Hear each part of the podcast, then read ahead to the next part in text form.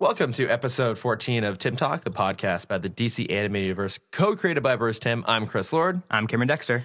And uh, I got a couple pretty good episodes this week. So uh, one new villain and one oh right, random returning villain. I had to stop and think about who our villains were this week. Yeah.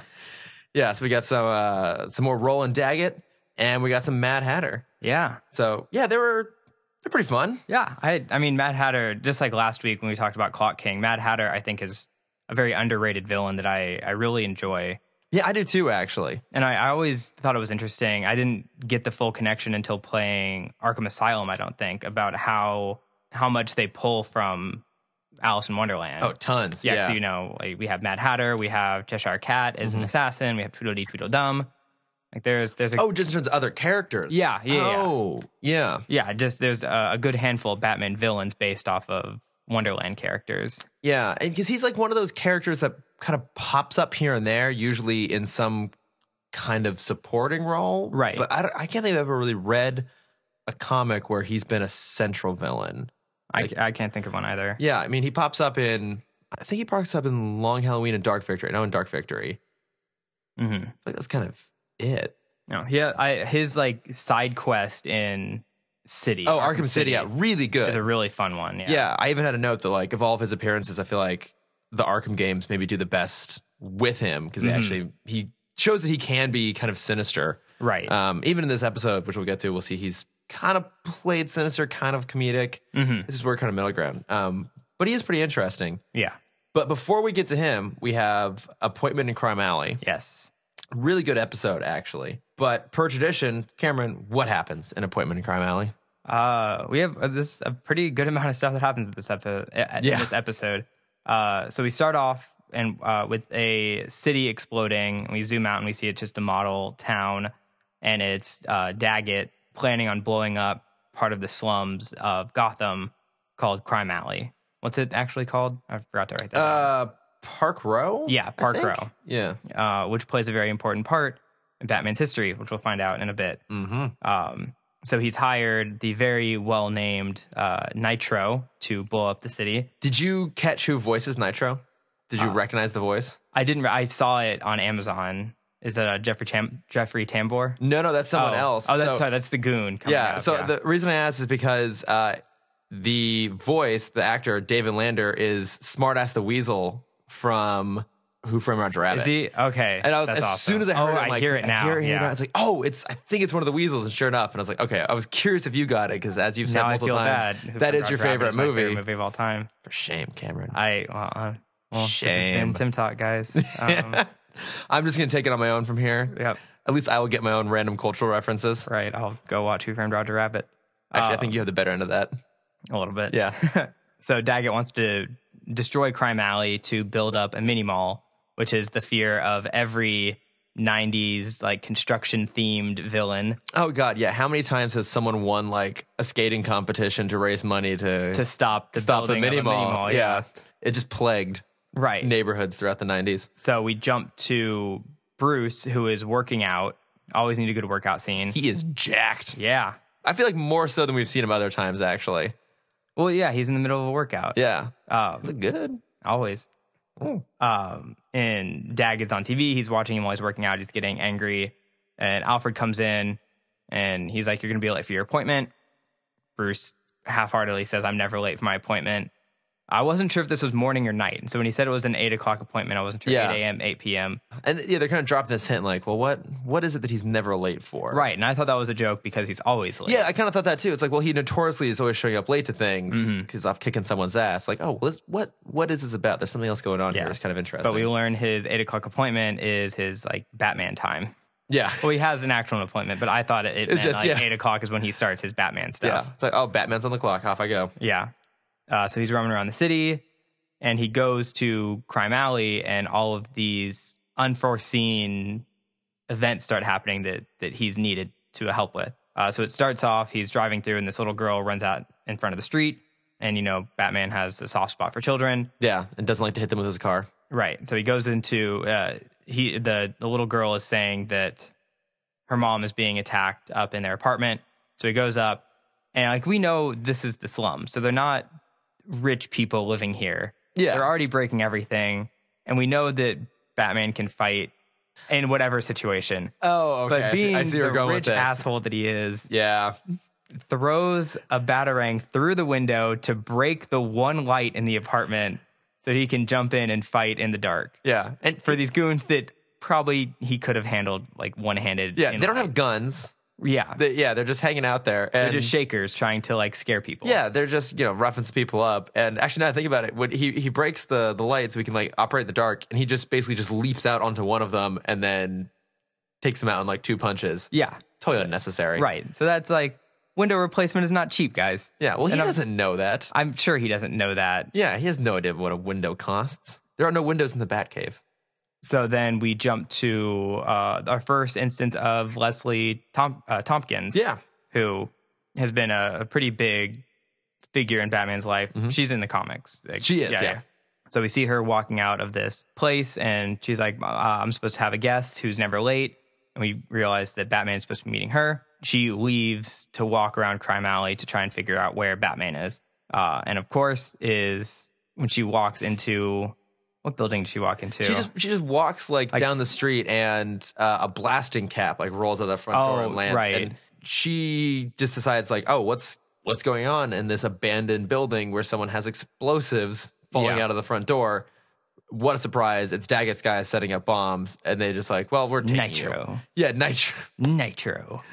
Good old nitro. Yes, they just they just grab her basically and Mm-hmm. close the door. I think pretty much right as Batman drives by. Yeah. Right, it's like they just miss each other. Mhm. But there is one spectator that sees all this. Oh happen. yeah, like one redheaded homeless guy who sees Yeah. all this go on. Uh, what I really thought was interesting about this episode, especially following Clock King's episode, is every minute they're showing a watch because they're supposed to build Yeah. the suspense. And I don't know if this happened for you, but in my head, the 24 sound Oh, was, the like ticking dun, dun, through. yeah. uh, every time they showed a watch because like it would always either like a wristwatch or they'd pan over to like a clock tower Yeah. or like an like a, a digital clock on a desk the bat clock. yeah and every time i heard the the bump bump Yeah. Oh, that's really funny. so now batman is on the hunt for leslie he goes to the place um her first location Oh yeah, the it's like a like a hospital or clinic. i will say something? clinic yeah Yeah, I think it's Uh, some sort he goes of to the clinic, that she clinic works in. the other woman who was there says Leslie left trying to find him, and so he he's on the hunt now. Oh But- yeah, and she she warns him. It's like, hey, you know, look out for her. Bad things happen here. And his response is just, I know. Yeah. Again, it's weird, kind of ambiguous. What's right. We're what's trying happening. to figure out yeah what is his connection to this place.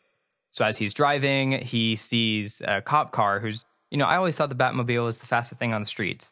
I guess he was just like cruising. 'cause Yeah. you see this cop car Like- speed past him. Zoom past him. um, Yeah. So he follows it, and you see there is a hostage situation happening on top of a billboard. Mhm. And this is when the SWAT officer who is talking to Batman, that's Jeffrey Tambor. Yeah, he's that, and then I think the other goon, Mhm. the other goon that uh, works with Nitro. Forget his name. Starts with a C. Um, It doesn't matter. I want to say Cromwell, but we know that's not the case. Crocker. Crocker. I was Crocker. Gonna say, I was going to say Crab because I've been listening to Harry Potter again. Um, Wait, which one? The Stephen Fry one or the? mhm, Stephen Fry. Where'd you find that? Uh, That's a total tangent. Doesn't matter. But where? Like, because I really want to uh, listen to sources Stephen- Oh, I, won't- I, I don't want to mention. on okay, the never mind podcast. then. I'll edit that part out.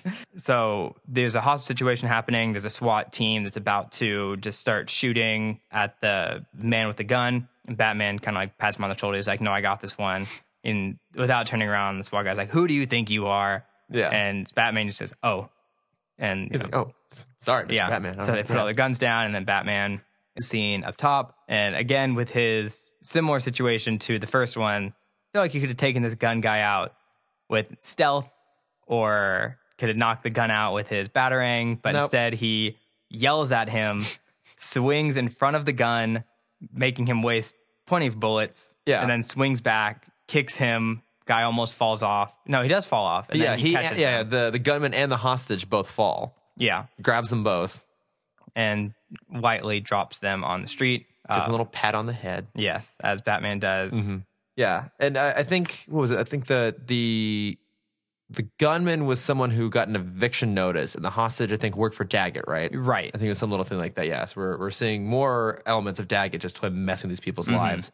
Yeah, his name keeps popping up Yeah. everywhere around. every- Uh, Yeah, this- he- this he's little shaking people area. down. He's evicting people. He's trying to get them out of the the area before he blows it up. But he's Oh. not been very successful at it. Right. And, you know, another clock, we have like 30 minutes left until the, the thing's going to blow up at nine. Yeah. So uh, okay, never actually, never mind. I had a note, but the note hasn't happened yet. Okay. Yeah. Uh, so the next scene is Batman is now in Leslie's apartment. And the first thing he does is find like a, A like memories photo book. album. Yeah. Yeah. A, memory, uh, a book of memories. Literally called memories. Yeah. And it's a bunch of old news clippings. And we learn that Leslie was this caregiver of the city or of this this area of the city. And uh, she's been doing everything to try and not make it Crime Alley and stay Park Row. Yeah, the, it used to be like really beautiful and nice, and it's just become a slum. And hmm the entire time, she's always been trying to work to make people's lives better there. Yeah. And so the third article comes out. He's flipping through pages and we see the third article says Park Row tragedy claims doctor and wife while son looks on. You Yeah, can kind of make the connection of who that son is. yeah, it's Superman. Yep. Uh, flip the page and you see Clark Kent hugging Leslie Tompkins. Very sad moment. Mm-hmm. Uh, Martha, poor Martha. No matter what, it was gonna be Martha. Yep. So you see young Bruce hugging Leslie Tompkins, and you kind of see that this connection has been blossoming. He, this is, we, we talk about the family connections Batman has, and this is definitely his. If Alfred is his father figure, then Leslie is definitely the almost a mother role. Yeah, like and it- We we say aunt, or say we'll, we'll go You know, with no, aunt. I, I I think like a, a mother figure totally fits. Like, I mean, Alfred's always been like supportive of him, but like, I mean, the the specific picture they show is her like holding Bruce. Yeah. and this is kind of the first person we've seen like clearly is showing love for Bruce because Alfred does in his own way, but not in such an obvious yeah, kind of maternal physical. way. Yeah, Yeah, Mm-hmm. so we see like okay, Leslie clearly means a lot to him. Yeah. So he's having this senti- uh, sentimental moment. He looks out the window, and that same homeless onlooker who saw Leslie get captured is standing there. Batman jumps out. He's like, "What do you know?" Yeah, Uh, and immediately he's like, "He's she's at this place. Don't hurt me," which is you know good, good uh, plot points. yeah, it works. We're moving the story. Yeah, because you know from then here, you know, Batman's racing off to go beat the clock because we know that the whole place is going to go up at nine o'clock. Like we know Mm-hmm. that because Daggett said it and the goon said it, and they told Leslie like, Yeah. "Hey, you're tired of this Like I chair." said, this should have been a Clock King episode. yeah, exactly. Like, everyone knows about this. I, I, I couldn't remember at any point does someone actually tell Batman the whole place is going up at nine? No. Okay, because he's racing against the clock, but Well, I don't the think he actually goon- knows that, does he? Uh, So so we'll, we'll get to to the goon in a second. I actually wrote down ninth fucking clock. Shit. uh, in this episode. Uh, so he's heading to the lo- uh, to the intersection the homeless man gave him. Yeah. But what do you know? Another another tragedy is happening. Yeah, in, he in, uh, he stops at a red light, mhm. so that which is was good for him because I think it's the first one he's ever stopped. I think at. so too. Yeah. Uh, and then he sees like off in the distance a runaway trolley car. Mm-hmm. Train car. We'll, we'll- we're gonna say Charlie train. No, car. let's call it a train car. Yeah, Yeah. let's keep the train motif going on here. Yeah, so it's a runaway train. Uh, I have a note again. Peril! Exclamation point. Mm-hmm. Oh, yeah. And I do love it too because as he uh, goes off in pursuit, he does the grapple onto the lamppost like super Yeah, sharp that was bat really turn cool. like from the movie. I'm like, oh, that's pretty awesome. That They was awesome. incorporated that. Yeah, And so he's driving up next to the trolley. You see, there's a bunch of cuts, trolley or train car. uh, the trolley train car. there's jump cuts to the people screaming inside, and so Batman jumps on the ledge of the train. The door is locked, and I just like pause for a second, like why doesn't like they obviously see that he's there? They're Yeah, just- screaming for help. Can they not just open the door uh, for to him? the latch. I understand the rule of like don't cross the yellow line is a Yeah. very heartfelt rule for all bus, trolley, train goers. but, Even in like, an emergency, I guess they're not allowed don't to cross, that, yellow goddamn line. yellow line. Uh, so Batman jumps back in the Batmobile, drives in front, and there's this really cool sequence of uh, him stopping, using his using the brakes of the Batmobile, s- slowing down the trolley. train Yeah, car. because he, he goes up in front of it and flicks a switch so that the, the, the long tail pieces of the Batmobile f- rotate Flip, up yeah. basically, so it's a, a hard stop. And he butts up against it and slams on the brakes. Mm-hmm. And he goes to great effort to stop this thing. yeah.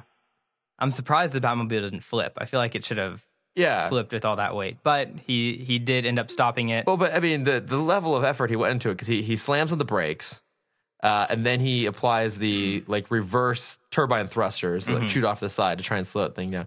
That still doesn't slow the train down. Yeah. Well, it's also going downhill. it's going downhill and Mm-hmm. i guess it's got a bit of mass on it but like it's going so fast and so much Mm-hmm. momentum that it shreds the batmobile's tires like you said it gets knocked sideways and it's basically just now a physical block Right. stopping this thing, and it only only just stops. Well, so the Batmobile uh, like nicks the car. Oh, yeah, that's at right. the Just- stop, and I really wanted the guy to like come out. And like look at his car, I'm like, It's like what's happening, and then like Batman to get out, and he's like, "Oh, I'm, I'm yeah, sorry." yeah. This scene reminded me a lot of um, Spider-Man Two. oh, we're stopping the with train. The, yeah, st- yeah, stopping the that train. yeah. So the moral of the story is Spider-Man should just get a car. It'd be so much easier on him. Uh, what's he doing? Uh, Um, so Batman has like a an ultimate lockdown on the Batmobile, which is pretty cool. Yeah, he puts the shields up basically Yeah. on it. Yeah. Mhm. Again, very similar to the the '89 movie, which I love the Yeah. reference. and so now he's on pursuit on foot. So he find he goes to the intersection and he's just in time to see the henchmen packing up the rest of the explosives and they're about to drive out of the city Mhm. because we now have like six minutes, I think. I didn't Yeah. write down what time, but we saw seven watches in that in that minute span. So he rattles up the the goon and nitro and um, they're just immediate like this whole place is going up. We need to get out of here. Yeah, Like, let's where's the run. girl? Like, well, she's in there with all the explosives, so we need to go. and very nicely, Batman just locks them in the back of the truck with the rest of the explosives. A lot of explosives. Yeah. I mean, to be fair, this is Gotham. That was probably just a truck that he found on the side of the road filled with explosives. right. Right by the chemical plant. Yeah. And there, this scene, it's a, it's a very short moment, but we talked about, we, we watched John Wick a couple of weeks ago. Oh, and that God, I this love scene John reminded Wick. me a lot of that movie because it's just that moment where like they they they see him and immediately it's like we surrender. We're not even going to try. not even gonna try to There's fight, No yeah. point. You're the Batman. Yeah. and I, I wrote down like reminds me of John Wick. oh. And and he also is, is on a first name basis with these two henchmen. Oh, yeah. which I It's thought like, oh, was funny. hey, Crocker, Nitro. yeah, Crocker Nitro, what are you doing here? Yeah. Your Violating your parole. Yeah. yeah, so sassy, Batman. yeah. So he breaks in, saves Leslie, and then we just get another shot of the city exploding, or of that the park exploding. Oh, yeah. Well, because no, he goes in and he gets her out of there and he like Mm-hmm. defuses the bomb. And she's like, oh, you got to get to the hotel Oh right, down the street because like, that's where everyone has gone who doesn't have a place to go. hmm So she's like, I'm safe, go. So he races over there. yeah, and then And- you see the explosions, and Daggett kind of drives up in his nice limo right at the end. And he's like, "Oh, what a what a travesty! This is not what I wanted to happen." Yeah, because he's been giving a speech at like some better business banquet. It's really on the nose, dickish speech, basically, where he's Yeah. like, "Yeah, we got to pave over the old to make way for the new." Make way for the mini mall. yeah, no subtlety whatsoever. Yeah, and so he shows up, and the whole whole neighborhood basically is blown to pieces. Mm-hmm. Uh, but Batman stopped the bomb in the hospital Yep. just in time, and the only building we find out the only buildings that blew up were the ones that were empty and already set for yeah, like the old derelict ones that are abandoned. Um, yeah yeah, and they're so, already set to be torn down yeah, um so daggett had lost but really like it's interesting to see because he technically won he basically wins, yeah, because Batman shows up, throws the goons at his feet, and it's like, you know, as soon as they testify, like you're going to jail, and Daggett's basically just like, i don't know who these people what are what a travesty this all is, what a shame. it's, it's Bye. so bad that there's these horrible people in gotham that want Yeah. to blow this place up And gets in his car and, and drives off. Wait, and shouldn't he have already been in prison from one of the previous episodes where he was a villain? Didn't he like Clayface? Didn't he get arrested for whatever he was up to with Clayface? um i don't think so i don't think they ever connected it to him I thought, oh, maybe they didn't. i think batman did but I Oh, don't know okay. if, I don't. I uh, honestly the don't police ever remember. did. But I mean, uh, who am I to point out that people should be in prison when When the- it's just a there's a revolving revolving door, door. at Arkham? So um yeah, but he just drives off, and Batman's obviously pissed, like because he kind of lost. Like Mm-hmm. he saved people, but the threat continues more or less. And then we see the real reason why he has this meeting. Uh, him and Leslie are walking down Crime Alley, and they stop at this one place. I don't remember what she says, Did I write it down? um, no, I didn't write it down. but he, uh, Bru- or Batman, is holding these two roses, and Leslie says something about we met here so many years ago, referencing that like this is where his parents got shot yeah, puts down the two roses and he kind of falls to his knees and we end in kind of the, almost the same pose from the newspaper clipping of yeah, leslie holding batman just like she was holding bruce all those years ago it's a really nice. it's a very nice sentimental ending Yeah, it is. It is kind of nice, like ending to the whole thing. Like I, I really enjoyed this episode. It actually had something kind of to say. Mhm. Like it had it had personal stakes, but obviously there's tons of other stakes going on in the city, and it almost kind of felt like if you were to s- tell someone like, "Oh, here's an episode, not necessarily that shows you like what a really great Batman story is in terms of like the supervillains, that sort of thing, but like why he does what he does. Right. It's kind of this one, right? I mean, Mhm. it it shows why his life is so tough, like why he keeps doing it. It's because of his parents, like the fact that's a personal cost for him, but also that he's just on this endless cycle to try and save Yeah, it's everyone all the nonstop. time. Yeah. These are all kind of like random little events that kind of defies credulity a little bit at, that all these random things that happen. Mhm. But this is kind of his life, right? It's his constant race to do the right thing. Um, For everyone. For Like, he everyone, can't- he all the can't time. Skip anything. yeah. Uh, if it's one person or a train full of people. Exactly. Yeah, and so I guess that the the whole story was more or less an adaptation of uh, "There Is No Hype in, Hope in Crime Alley," which was written by Denny O'Neil, Mhm. who's like he was a probably one of the biggest influences on Batman, probably like seventies and eighties, Right. I think. Um, and that was actually Leslie Tompkins' like first appearance was in that In that story, story, right. and then she came into this, and I've always really liked her as a character, and and been disappointed we never saw her like in any of the movies. Like I think Mhm. she'd be an interesting element to add in there, and we've just never seen it done yeah. hey, but hey, she's in Gotham and apparently it's just batshit crazy like everything else in that show. So Yeah, she's in Gotham. Isn't that's um it's Marina Baccarin. right. And she like is almost a love interest for I think- Gordon. Yeah, I was I was reading into this. I did a brief. s- I was looking at her her comic character history is kind of ridiculous too, but like the Gotham history is like. She ends up dating Gordon for a while and then gets pregnant and then he goes to jail and then she loses the baby and then she moves and moves on and gets engaged to like Carmine Falcone's son who might be trying to kill her. So this is a CW show, is kind of what you're saying. No, this is a Fox show. Or like a freeform. We'll go ABC Family freeform show. I I I, I don't watch Gotham. I can't. It's just too Right. too insane. But just reading this this paragraph that basically tries to summarize everything that's happened to her, Yeah, it's I couldn't figure it out. Yeah, the only note I have about this episode is did you see who wrote this one? No, who wrote it? Uh, it was written by Gary Conway, who was famous for one other heart wrenching story, and that was the death of Gwen Stacy.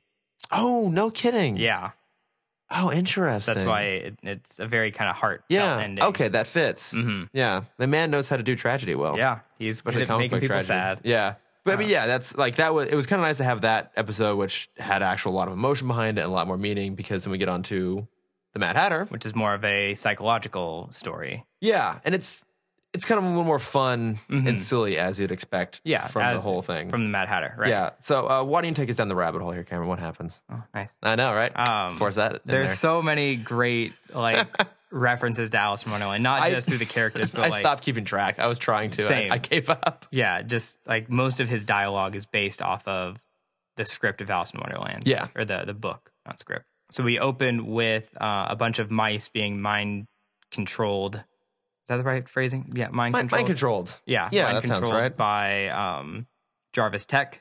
Is it Jarvis or Dirt? Is it Jervis. Is it Jervis. sorry. Tetch? Yeah, Jervis Tetch. I Ugh. wrote. I I spelt it phonetically. And Yeah. It also says Jarvis Tech. It's it's Jarvis Tech Yeah, basically. Jervis Tetch. Ter- Tetch. Tetch. Sure, I'm gonna go Jervis. Yes. So he's making the mice pour tea. Where do you get the Is it- China tea set? That was my thought. Uh, probably some like Lego set. I guess, but like, that you know, it could actually have water in it. I was like, oh, that's Yeah. Mm. impressive. Tiny little tea set. But And it, probably made the mice build it. oh, that's true. Um, Yeah. And we learned that Jervis is an employee, is like for like a subsidy of Wayne Enterprises. I don't think he worked. I don't remember what company he Um, worked for, but I don't think it was Wayne Tech. I I don't know. I, I kind of got the impression it was just a branch of Wayne Tech, but I mean, Okay, Um, it- yeah, yeah, it- he has a boss, but excuse me. But at the end of the day, yeah. Bruce Bruce, is is, his the boss, ultimate boss. boss. So Bruce comes in. The kind of intermediate boss is upset with Jervis because she Oh, Yeah, feels what's, uh, like nothing. is- Doctor Cates. Yes, doc- Yeah. Dr. Cates. She feels like uh, his work is not important. He's not doing anything Yeah. worthwhile. She's basically like Jervis. Why are you just jerking off with your rats? And why aren't you Yeah. actually giving us technology we're looking for? Mhm. And Bruce, Uh, you know, Bruce being, being the just good. nice guy. Yeah, he's a great boss. Uh, Yeah. He's like, no, just do what you want. Like, you know, I'm just going to keep giving you money and you can keep playing with your mind control toys. Yeah, That can't come and bite me in the back at any time. never. Um, so as he's leaving the office, we see the Wonderland poster on the wall. Yeah. Which is nice. And then uh, I think Doctor Cates like kind of pops back in, and it's like, "Damn it, Tetch, get your stuff together, or heads will roll." I mean, obviously, a very deliberate reference, kind of setting her up as the Red Queen, more or less. Mm-hmm. Yeah. Um, and we also get a chance to meet uh, his Alice. Mm-hmm. assistant, Alice, who he's clearly infatuated with. Right. Almost obsessed. Oh yeah, Um, definitely obsessed. Yeah. And I, I have a note here just in quotes, they all laughed. He makes that comment, like, as you know, they all laughed at me for coming up with this sort of technology. Mm-hmm. Uh, any person who ever talks to himself and uses the phrase, they all laughed at whatever I just accomplished. They're fully normal. Yeah. They're, they're, nothing wrong with they're that. going off the deep end Yeah. very, very fast. Yeah, absolutely. Yeah. So just keep an eye out for that in real life. Mm-hmm. Watch out. Uh, and so we also, I think we learn it in this scene. It might be the scene directly after, but um, he has the technology to not only do this on rats, but he can control people Oh, right. as Yeah. long as they have this like special chip. yeah. It's like a, it's basically the size of a credit card, a playing card. Yeah, Mm-hmm. It just like a playing card. goes near their brain and he can control them. I also, quick side note, I finally learned what the ten over six meant. I I'd always just like accepted that it was there on on the Mad Hatter hat. Yeah. Do you know what it means? Ah, I feel like I learned once, but I don't remember. It's the price of the hat. It's uh 10, shi- 10 shillings and six pence. Oh. Yeah, I never knew that. Oh, I always just thought it was that he was weird, and it- so it was, Same. it was like like that. That was like his size was ten sixth. No, that's the price of the hat. Oh, that's awesome. Yeah. Oh. Uh, yeah, fun little. I, I have a couple little like fun little Alice in Wonderland facts. Ooh. Okay. I'm excited. fr- uh, sprinkled throughout here. All right. So he's uh, so we go back to to Jervis and he's talking to Alice. Mhm. He sees that she has a boyfriend, which I assume she's had a boyfriend for a while. I don't know why he's now just remembering. Yeah, because like she has a photo of him on there, and they've Mhm. been together at least a little bit while. But she's like, oh, it's like, yeah, my boyfriend loves me, and that just pisses off Jervis. Uh, so he goes back. Oh, I guess so. It is the next scene. So he goes back into his office and he's like, "Oh, I have the technology. I could control her, but I shouldn't." Uh, yeah. And then she starts crying, and you hear "Curiouser and Curiouser." Yep. I have that note too. Yep. And so this, this is the quickest phone call fight ever Oh because Jervis runs into Doctor Cates. Dr. Kate's Yeah. office and you see Alice crying at her lap because her and her boyfriend, Billy, have gotten in this huge fight and there's no hope for them ever getting back together. Never again. And so Jervis is like, oh, she's mine. Giddy is a schoolgirl. Yeah. So then he's like, oh, but why would she ever love someone like me? Right, I yeah. have to impress her. I have to impress her. I need How to. am I going to impress her? By, Look at this convenient array of mind control technology I have laid out on my desk. but no, I could never Yeah. mind control her. It wouldn't be the same if she didn't have a soul. Right? Uh, so instead, he looks at his Alice in Wonderland poster and he's like, "Oh, you know what? I'll just dress up like the Mad Hatter instead." Genius. So he shows up at her door, dressed as the Mad Hatter. He's like, "I'm going to take you out on the town." She's like, "Sure, why not?" And he's going around. Where are they first? They're first at Uh, they, they're like a horse drawn carriage and they get out at a park. yeah, And there's a couple goons, just general thugs hanging out there. yeah. They're like, "Oh, we're going to rob this guy. It's going to Yeah. be great." And he has those mind control playing cards. He puts them on the goons and tells them to go jump in the river, Yep. which apparently for them means to jump off the bridge into the river. Yeah, they go really out of their way. Yeah, I don't remember him telling them that. That's No, just you just kind said of Joe what they jump in wanted. the river. Yeah, like there's this is Gotham. There's rivers everywhere. There's other mental issues with these guys. If Yeah. that's their first thought. Well, my just thought was, yeah, as we've seen, that there is a, a vast array of convenient bodies of water around Gotham. You think they just have to go two blocks and they'd find like a river? Or canal Yeah, and they because he could hop pointed, into. like he kind of like pointed over his shoulder, and I thought there was just a river there. yeah, and I thought they were going to drown themselves. yeah. I kind of thought that too. Like, oh, this is dark, Mm-hmm. but oh, it gets dardarker because yeah, they go to the bridge and uh, yeah, because Batman gets a like a police banner notification. Yeah, so he, in the he's Batmobile. talking with. Uh, I, I liked what Alfred says. I Yeah. wrote it down. It's like, "Are you going to be home soon?" And the police scanner goes off. He's like, "No, Alfred, I got to go." He's like, "All right, I'll get your breakfast ready: toast, coffee, and bandages." Oh yeah, And I'm like, "That's that's good, Alfred." it's a good line. It's really good. So he sees the bridge and these two goons just climbing up, goes up, tries to stop them. Oh, but hang on, you're Oh. you're you're missing the wonderful piece of bat tech that he uses to get to them. So he sees them up Oh my there. gosh, yeah. And so he sees them, and like these goggles kind of appear, and I thought, okay, those must be his own. Like he's just figuring out how like are they up there? He's measuring, Mhm. but no, like it's scanning. It calculates the distance he needs to travel.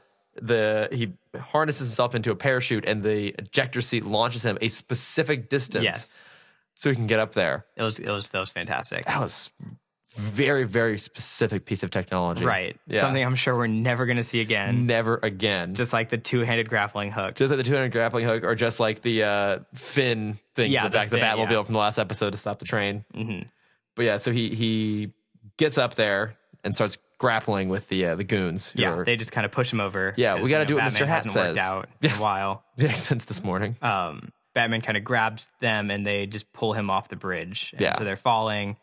Cut to commercial. Yeah. Come back. Pops a glider. Yeah. Pops a casual glider out. Easy enough. Uh, oh, yeah. Yes. Sorry. I wrote random bat wings. Oh yeah. save just- the day. Of course it does. Yeah. Um, so he he lands and the uh, cards fall off their heads. yeah, and like, oh, how do wait, how do we get And they here? have no What- memory of what happened. yeah, what's going on? We're we're freaking out. So then we go to Storybook Land where Mad Hatter's brought uh, Alice Mhm. and pretty much the whole park. You see Humpty Dumpty at the beginning, but the whole park is pretty much just Alice in Wonderland. Yeah, it's mostly Alice in Wonderland, and he's gone and planted cards on all the people that work there. Just Mhm. like, oh, good to see you, Mister Tetch. You have the park to yourself. Lock up when you're done. Yeah. just you know, he's making it seem like he has this red carpet laid out for him everywhere Mm-hmm. he goes in Gotham. And it also, from Alice's perspective, he's like very social and well connected Yeah, and has all these friends. Cause I Yeah. think that was his biggest fear was that he's this antisocial. yeah, it's this weird kind of loser. Yeah. with his rats, Um, which So he's using this to make himself seem popular. Yeah. Which, what do you know? It's a very popular storyline of the 90s. yeah. Um, Yeah, So, and uh, he makes a reference to the fact that he loved Alice in Wonderland Yeah. as a kid, as to kind of Oh, explain constantly. why. Yeah, explain why he's so obsessed with all this stuff because we didn't already know that. we forgot to mention on the mind control cards, there's a convenient 10 over 6 written on them. Oh yeah, So, and Bruce is, Bruce goes back to the Batcave, tries to figure out what it means. And Alfred just kind of walks in. He's like, oh, that's a Mad Hatter thing. And he's like, Mad Hatter. Oh, I know, right? I saw that poster recently. yeah. I, I have a note too that he, he has a thinking face because he's like, wait a minute, I saw this poster in the lab of someone who has mind control technology, which is also on this card. Who could that be? Who could it be? Yeah, full hand on chin. Yes. sitting contemplating. uh, and we see, and he finally realizes Jervis is the one behind all this. We jump back. Jervis is like they have this nice dinner where he gets everything for free. They go to this nice restaurant, and he finally drops her off at her uh, house slash apartment. She walks in, and Billy's there. Well, uh, first as he's dropping her off, like saying goodbye, and she's like, "Oh, Jervis, you're such a dear friend." Oh yeah, Mm-hmm. he doesn't even he doesn't hear it because he's so lost in himself. But yes, she walks inside and Billy's back. Billy's back with roses. I'm so sorry, babe. I didn't mean to hurt you. And so next morning, Mad Hatter's kind walks into the building, still dressed up. Yeah, he in just the Mad decided Hatter he's gonna garb. dress this way all he's the time now. Yeah, this is now his life. And holding flowers, very excited, goes to see Alice, and she is as giddy as can be because Billy proposed to her. Oh, Poor Jervis can't handle this. Goes and he's like, "All right, I'm just gonna I'm gonna fix this. So as he's packing up all his stuff, uh, Dr. Kate walks in. It's like Bruce is here to see you. He's like, no, I don't want to talk to Bruce. And so he mind controls Dr. Kate.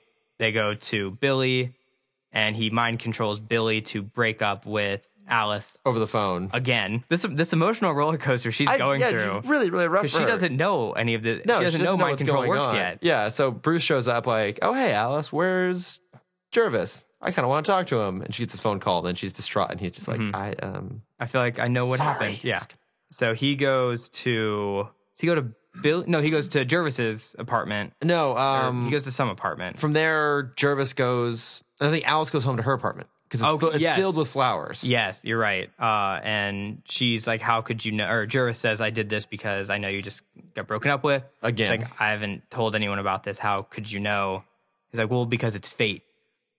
Um, and so Batman pops in. He's like, "Jervis, we need to talk." And the great reference I had to Google this because I didn't understand what it meant. But he has his goons. He picked up goons on the way over to Alice's the house. walrus and the carpenter. Yes. Yeah. Yeah. I didn't. I never knew that story. Wait a minute, wait a minute. How do you not know that story? You love Disney. They're central to the Disney adaptation of Alice in the Wonderland. Yes. Like there's a whole song with the Wallace and the Carpenter. I and they know the, steal- the, the they Toodle steal- Toodle Dum thing, and I didn't. Yeah, they steal the oysters. Yeah, I forgot about it. I remember when I when I but- researched but- it. Did- ugh. Okay. I'm Uh, starting to doubt how much of a Disney fan you are. Don't please. yeah. that's the only thing I have. mm, Um, but anyways, yeah. so they- they they're here and somehow are stopping Batman, Well- which we learn is because the cards, just like everything else in the city, Yeah. give the users enhanced strength. Hand strength, which for that to physically, you actually think about it, it could physically work. If, if you're just telling someone do things beyond their own like Yeah, it's mental like, it's like limitations, Uh, adrenaline. Yeah. Um, which basically also means it's kind Killing of them. destroying them. Yeah. Yeah.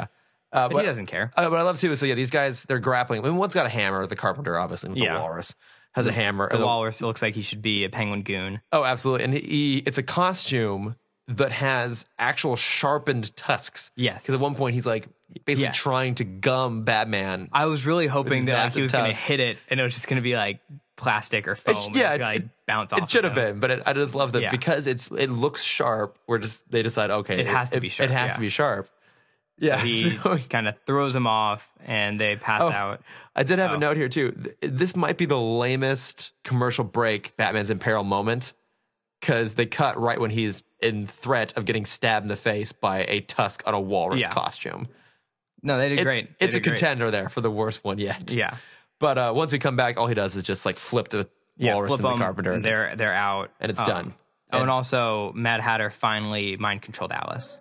Yes, he just go ahead Oh. and slips it on her, and then uh, you know after he's the goons have knocked out, Batman goes and looks, and there's a tag on the costume that says "Property of Storybook Land," Mm-hmm. which explains why there are in costume. Wallace and Carpenter Right, costumes yeah. around. So off to Storybook Land we go. Yeah, Storybook Land. They get there. They go to the Alice in Wonderland place, and there's now this chessboard set up, and it's all the people that he's mind controlled. So Billy, I don't remember who he. I don't remember it's who like- the characters are. Uh, but like Billy is the frog, like Mister Mister Toad, or I don't remember. Mr. Toad's not part of Alice in Wonderland, but dressed up as a frog. Doctor Cates is the Red Queen. yes, Um, and I think everyone else is just people who work at the park. yeah, and then So there's, two more. So there's four. People yeah, there's like a, chasing there's a after him. Cheshire Cat. Is there a rabbit? Yeah, there's a rabbit. Yeah. because uh, he keeps kicking, and I thought that was funny. So they're all fighting, and Mad Hatter brings up a good point, and I feel like this is something that that we don't think about enough. That they are just normal people. Mm-hmm. Yeah, under they're mind innocent control. people. Yeah, Yeah, it's- he- so he, he- can't like. It makes sense that he's not going hundred percent. Yeah. It's like, are you willing to hurt innocent people to Yeah. get to me? It's like, oh, that's actually. Um, so he's like, no, I all right. couldn't. And then they start beating him up, and Mad Hatter reveals that they give him an enhanced strength. yeah. And Batman's like, all right, screw it, I'm just gonna beat him up. So yeah, he rips the frog mask off Billy, Mhm. and the then card falls with the card it. falls off. And he's like, "Oh, Billy, they'll attack me, but not you." So then Billy just goes, starts pulling masks. Mhm. Problem solved. Uh, yeah, so everything's fine. He keeps chasing after them, gets kind of stuck in the maze, and then does what Yeah. a smart person does in a maze and just climbs over it. yeah, he follows uh, Hatter and the mind controlled Alice into the the card maze, which can be controlled to move the cards around and basically change the shape of the maze. One thing I noticed is that it seems like this theme park is actually quite dangerous when you think about it, because this maze can Oh, absolutely. be controlled. Uh, all the characters running around with what I assume are real axes uh, and, Mm-hmm. and as- real tusks. real tusks. It's kind of like the museum for that Joker episode, where it's just like this is way more dangerous than Right. it should be for a public space. Well, it's the 90s. No one cared. Yeah, it's true. So Batman finally makes it to Mad Hatter, and he does something to knock him over. Oh, he he pushes the cards, the Yeah. mechanical cards that were obviously hinged on walls. Just pop off. Yeah, that pop off but collapse. nothing. So he pushes one over, and you have the domino effect. And Batman, who looks, sees them all coming, and as the one Oh. finally gets to him, he's like, "Oh no!" It it reminded me of that um Austin Powers scene. Oh, like he had with, so much time with to get out Michael of the way. McDonald. Yeah. Yeah, when they're on the steamroller. Just stop. he just keeps standing there. Ah, Yeah.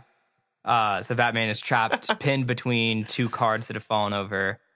Mad Hatter gets on top of him, and I like his line where like you control Batman, but in what is it? Um, in Wonderland, the Mad Hatter reigns supreme. Yeah. I'm like that's, that's Yeah, cool. it works. Yeah. And so as he's about to deliver the final blow onto Batman, Batman looks up and he sees the Jabberwocky throws a batarang, Yep. cuts the rope. Jabberwocky falls, pins Mad Hatter. Gets jabberwocked. you know, claps his hand. Yep. Done. Done with this. And that's kind of the end of the And it episode. all, and it all wraps up Yep. really, really conveniently. yep.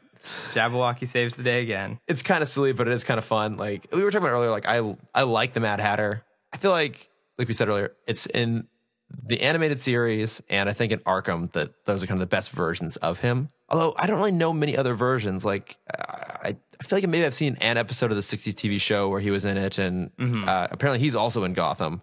I, I, I stopped watching at that point. I guess. I, I've I don't watch gave it, it a but I, I it, as I research things, I, I come across these things. But so I mean, Hatter's been around for a really long time, though. I mean, he he was created by Bill Finger back in um like '48, so he's been around a long time. I just don't think they ever really gave him a lot of interesting stories. He's always been kind of like Yeah. a really background I character. don't know, which is a kind of shame because like mind control is a very interesting tool Yeah, that every other villain has to deal with, and Batman just like, meh.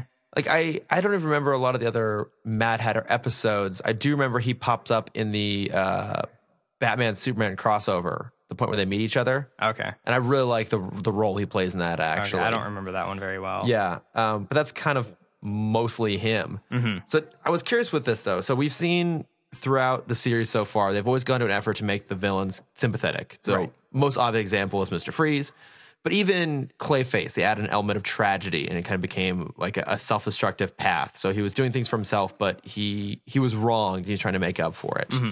Even all the way back to Man Bat too. Like there's always something kind of sympathetic. Right. Do you think that they were trying to make Tetch sympathetic in this? There are some pieces that I feel like they were trying, but other times I don't. I was curious what you thought about that. No, because I think this is the first. Like all the other villains have a reason why they're doing their thing, minus Joker, obviously, who's a psychopath. Yeah. Uh, but I think uh, Jervis is one of those villains who just like he's like Joker. I think he is just crazy. Because one thing that I noticed with this episode is this is the first time a transformation happens through joy, not through happiness. He becomes Mad Hatter because he has an opportunity to go out with this girl. Yeah. There's nothing tragic about his transformation. Yeah. It's all acting in self interest. Yes. 'Cause- So the reason I thought this was because I, I didn't really find him sympathetic at all either because it's it's all It's villainy through obsession. it is sort of obsession. yeah. He's obsessed with her. It's all about trying to get something that he knows he can't have. Completely missing social cues and just being a weird fucking dude. But I thought was interesting is at the like the very last shot as he's trapped under the Jabberwock and it kind of pans over and there's like a sculpture. It looked kind of dragonish. Maybe it was like a smaller sculpture of the Jabberwocky, but the sculpture's crying. It was this kind of weird little thing. It's like was that like a weird tag they put there at the end to try and give us a little bit of sympathy for him? But I didn't think it was really earned because he he's just a weirdo. Yeah, he's he's just like he's just crazy, and it's it's. I think it's important to realize that not everyone has motive. That there are people that are just have mental problems in this universe. Yeah. So no, I- I guess it's a nice counterpoint to kind of everyone else who uh, is given some sort of reason why they do what they do. But I just thought it, it was it was interesting. I feel like this is kind of our first villain origin that doesn't have any element of sympathy to it. But I guess they can't all be Mister Freeze though, can they? I guess the sympathy comes from this is the most relatable villain, minus like the the toy maker, the the comic book guy, the Bruce Yeah. Tim villain. Yeah, he's just kind of a normal guy. You know, he gets Uh. really upset about being friend zoned. We've all been there. Yeah, and I think that's it. It's it's a story of romance, and it's the it's a story that every person, no matter the age, can relate to. Because like you know, when I first saw this episode, I was seven. I had my crush when I was seven. Yeah, uh, Emily Moser. Uh, I'm I'm impressed you still know the name. That's cool. oh yeah, she has no idea who I am anymore. I'm sure. Uh, okay, maybe who knows? Maybe she listens. No, God, no. Um, because like I, I remember like not this obviously the same feeling or obsession, but like you Yeah. have you know what romance feels like from like when you first started watching the show, and it your compassion for the character changes as time goes on. Yeah. It's- Um, yeah, it's like you can connect with uh, you know that feeling of kind of like unrequited love, but maybe not the uh, kidnapping and mind control part. Right. But lack of sympathy aside, he is a fun villain, and I'm glad we're going to see more of him. I actually think he's coming up again in a few weeks. Cool. Yeah, there's another Hatter coming up. Any other thoughts you had on Hatter or on Uh, Leslie or on um, blowing up slums? No, Or I any think of we I those? think we kind of covered it all. Okay, cool. Well, then it's on to Batplug. That plug. What have you been uh, Oh, checking out gosh, recently? I forgot to think about this. Uh, Well, that's half the point of the bat plug is you have to pull it out of your ass on the I spot. know. Um, like I said before, I'm re-listening to Harry Potter. Or, Which uh, which one are you on now? uh, I just finished Sorcerer's Stone. Okay, so have you ever actually read the physical book? We don't need to bring this up in the podcast, Chris. Stop shaming me. It's my most public forum to shame you. No, I have never physically read the books. Do you have physical copies? Yes, I own physical copies of the books. They're on my shelf and they look very pretty. They're right next to those Barnes and Noble like collector's editions of famous old books that Famous old also books. haven't opened. I mean, I totally respect having like a pristine set of Harry Potter books. Yeah. I, I have. I think over the years I've had multiple copies of all of them, and I have like my nice set, Mm-hmm. that, like I never read, and then the ones that are all like beat up and tattered. Yeah. Because I've actually physically read them so many times. Mm-hmm. Yeah. It's cool, you nerd. I was too busy cheerleading to read. yeah, how do you feel now? That that is the greatest burn I've ever been thrown. That's. Um, but have I done anything else? Um, did I plug Moana last week? I'm gonna plug it again. Everyone go see Moana again. Yeah, no, I still haven't gone. I need to go check it out. I've been way behind on movies, but I'm going to go see La La Land, so I'm quite excited about that. yeah, it's gonna be good. Uh, what do you have to plug? Uh, so it's not a show or a book like normal. Uh, it's an album Okay, actually. And uh, at this point, Westworld season one has wrapped, and it was Mm-hmm. amazing. And as soon as they wrapped, they put the entire first season album, the score, up on Spotify. Oh, cool. I've been listening to it, and it is amazing. That's really cool. I'll have to listen to that. Yeah, because they released like a, a partial album about halfway through that included their covers of like Black Hole Sun and Paint It Black. Their Paint It Black cover is absolutely amazing. Mm-hmm. Um, and now this one includes the whole rest of the actual score itself, and then uh, like House of the Rising Sun and Back in Black. It's, it's just so awesome. So like as I've been working on my computer all week long, I've just been listening to it That's like really cool. on on loop. So I highly recommend go check out the uh, Westworld season one album. I don't know how to pronounce the uh, composer's name. I should. 'cause He's the same guy who does Game of Thrones, and all of his work is Oh, absolutely okay. incredible. I could Makes Mm-hmm. try and do it, and I would just butcher it. I meant to look it up so I could actually say it phonetically properly, and I forgot. But whoever you are, your work is amazing, and thank you for Keep it. doing good. Yeah, um, that's what I've been listening to. That's awesome. So, I get, hey, we both had listening recommendations this week. yeah. That is a first, probably.